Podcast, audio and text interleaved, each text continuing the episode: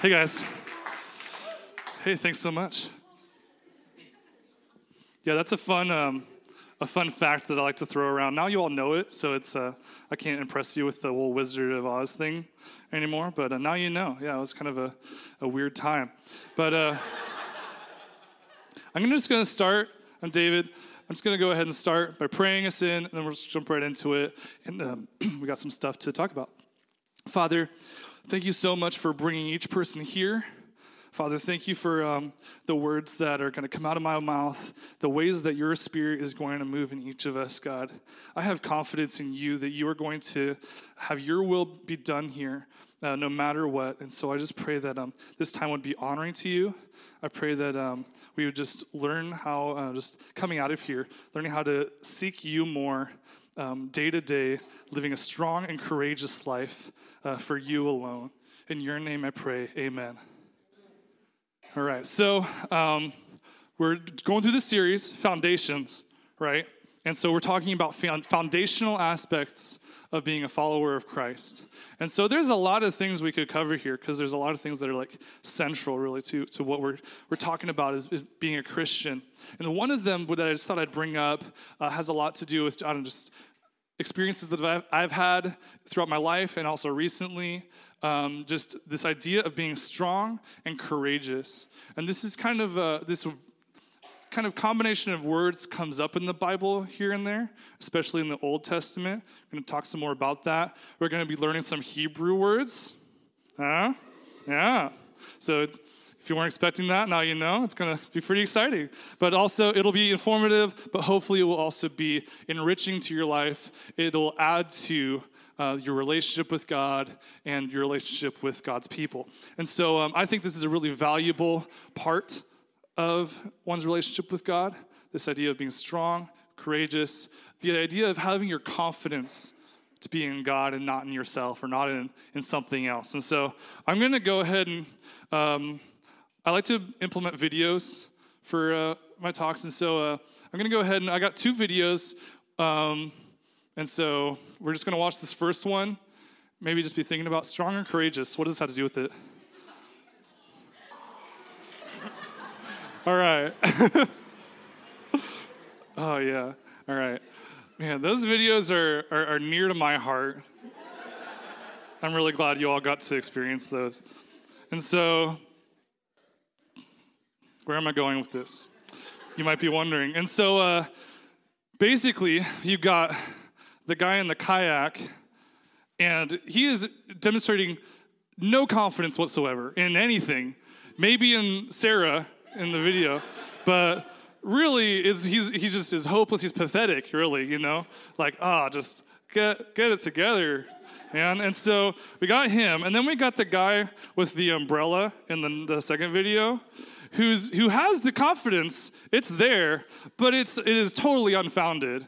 And he's not ready for just the the monsoon of umbrellas cascading across the beach. Nobody is. And so keep those two things in mind. I think those are i don't know as, as I was thinking about this more, I think there's some pretty interesting sort of pictures of confidence, lack thereof, and what it means for us. Because I think sometimes um, we might fall into one of these categories where some of you sitting here might just have no confidence whatsoever, and you're kind of just you're shy and you don't know what to do about that, and you're just fearful, you're timid, and it it bleeds into your life and the way you relate to people, the way you choose to to step out in faith or not, you know.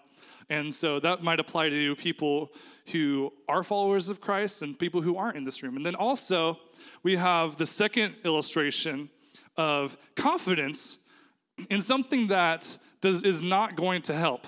It's unfounded confidence in something that ultimately it's just going to, it's not going to do anything to actually help us in the problems that we face. So those are my two kind of funny examples that actually should apply pretty well in certain situations. So maybe you find yourself in one of those two kind of camps. And so we're going to be talking about being strong and courageous in a way that glorifies God and leads to a righteous definition of success as well. I got a verse. It's um, on a slide. It's not in your handout. Verse 1 Samuel 2 9, I actually saw this in my quiet time yesterday. It says, He will guard the feet of his faithful ones, but the wicked shall be cut off in darkness. For not by might shall a man prevail. So, the key phrase here that I kind of took from this, this verse the other day is that not by might shall a man prevail. And maybe you have no confidence in yourself, maybe you have a lot of confidence in yourself, but none of those are really going to help us in the long run because not by might, not by one's own strength shall somebody prevail. And the, the Bible tells us this. And so, my recent experience with being strong and courageous uh, would be asking Mariana to marry me, which is kind of a big deal. Um, I got a little picture there. And so that happened.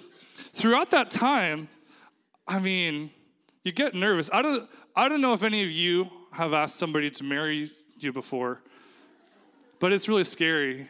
And it's a really, you know, challenging thing. And even if the person you're asking is amazing, and even if you have utmost confidence that they're going to say yes to you, there's still so many doubts that might flood into your mind to kind of try and keep you from popping the question, so to speak. And so um, that's just something that, and as I was kind of preparing for this moment um, in, in my life, I was kind of going through Deuteronomy and Joshua, two books of the Bible, um, in my quiet times. And those were kind of giving me this consistent message of being strong and courageous. So I really started to grab onto that term um, for, for my life, for the way that I was going to act in faith, act in faith in, in, in this way. And that was something that was just a big deal for me. So maybe you have a big life decision ahead of you or that you're facing right now that you need strength, you need courage for. And maybe you just ha- need strength and courage to go about your day, uh, to meet somebody new, to do well um, in your studies, and or to take some sort of step of faith in your walk with God. So I'm going to get into a lot of that stuff today. Um, moving into sort of the the stuff that I was looking into in my quiet times um, in Joshua. Um, there's actually, I'm going to give some context a little bit, show you just a little snapshot, a little profile of the life of Joshua and who he was. And um, he's kind of a big deal. And so uh, the context is that um, in, in the book of like Numbers, um, God's people have left Egypt. They're going to a place called the Promised Land. They're being led by a guy named Moses. It's not going so well. It's going okay, but it's it's uh, it's a little rocky time. And so this is happening. They're getting closer. Moses sends out 12 spies to scout out the land ahead of them, um, essentially the promised land, saying, "Hey, check it out. See, you know how you know how many people are there, how good the land is." They all come back. They're like, "The land is awesome." However, 10 of the guys, 10 of these 12 spies are like, but we're not going to go there. Why? Because there's scary people there. There's big, there's tall people, they're bigger than us. We don't want to go there. It's, it's not worth it. And all the people of Israel, they're like, they hear these 10 spies and they're like, oh my gosh, we can't go there. And so fear is sort of gripping the whole nation of Israel. And then we got two guys of the, of the 12 spies their names Caleb and Joshua. And they have a different report. And they, you know, it's similar in that, yeah, it's really good. And yeah, it's going to be hard. But they have this to say about it. In Numbers 14, it says, Joshua the son of Nun and Caleb the son of Jephunneh, of those who had spied out the land, tore their clothes. They were, uh, it was a sign of grief. Tore their clothes and they spoke to all the congregation of the sons of Israel, saying, The land which we passed through to spy out is an exceedingly good land. And here's the kicker if the Lord is pleased with us, then he will bring us into the land and give it to us, a land which flows with milk and honey. Um, next part is um, only do not rebel against the Lord, and do not fear the people of the land, for they will be our prey. their protection has been removed from them. The Lord is with us. Do not fear them. And so this is earlier on in, in Joshua's life and Caleb's life, and um, uh, they showed signs of true confidence in God. And that experience set Joshua up to eventually be a good leader for the Israelites um, once Moses died. And so, however, in spite of this great speech, um, it could land them in like a like a movie, you know, about just a really inspiring movie. I don't know. And uh, but because that the other spies had kind of given this sour report and everybody in israel was like oh my gosh this is going to be terrible. We shouldn't do it. They were like we're not going to do it. We're not going to go. Um, god punished them by forcing them to wander in the wilderness for another 40 years um, which meant that um, anybody like un- over the age of 20 was going to die off and then the next generation will be able to move into the promised land. The two people that were able to go to the promised land from that generation was Joshua and Caleb. And so that's what happened. Take that story. And fast forward 40 years, they're on the precipice of the land of Canaan, the promised land. And uh, Moses just died. So it's Joshua's turn to be in charge. And this is this is kind of the big passage that this, this is going to have to do with this message. And so we're going to check this out. Joshua 1, uh, verses 6 through 9 says, This is God talking to Joshua. He says, Be strong and courageous, for you shall give this people possession of the land which I swore to their fathers to give them. Only be strong and very courageous. Be careful to do according to all the law which Moses my servant commanded you. Do not turn from it to the right or to the left, so that you may have success wherever you go. This book of the law shall not depart from your mouth, but you shall meditate on it day and night, so that you may be careful to do according to all that is written in it. For then you will make your way prosperous, and then you will have success. Have I not commanded you?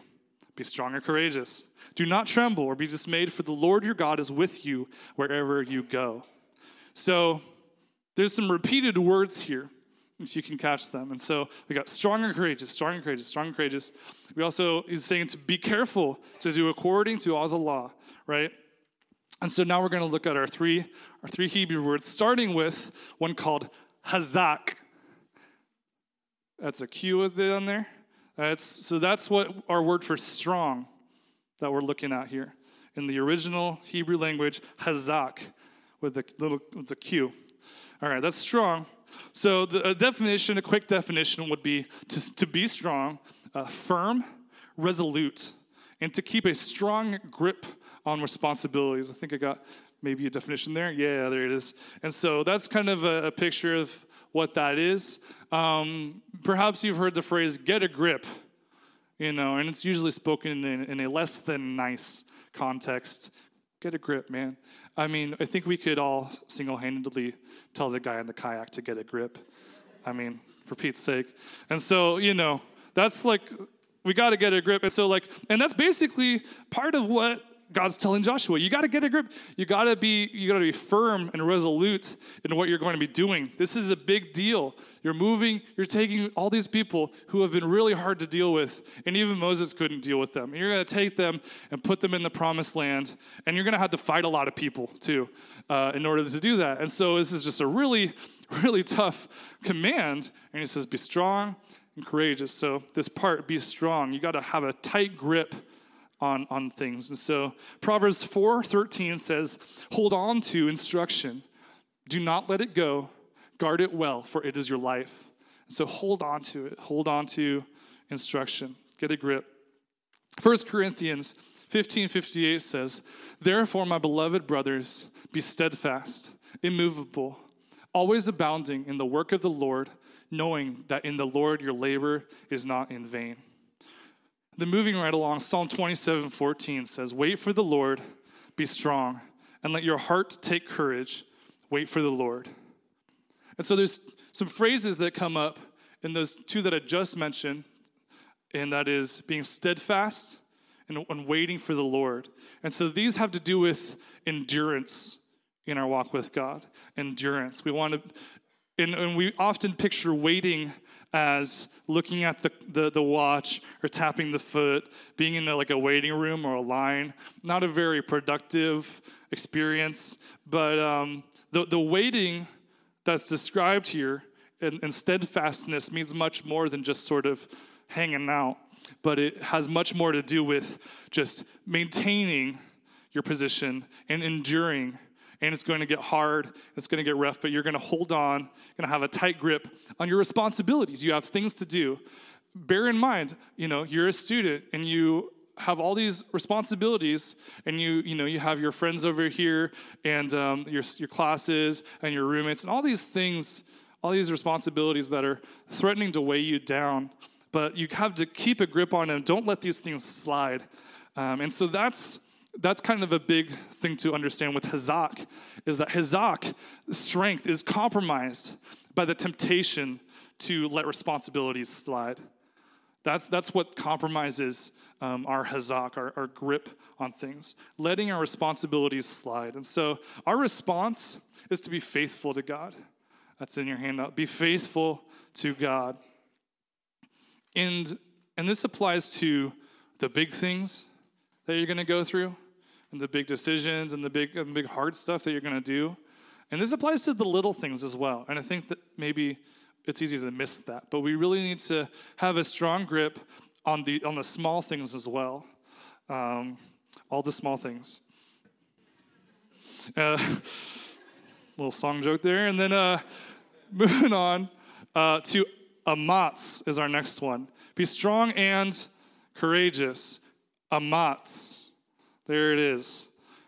Another Hebrew word for you. So this means to act with courage and bravery, no matter what, to act with valor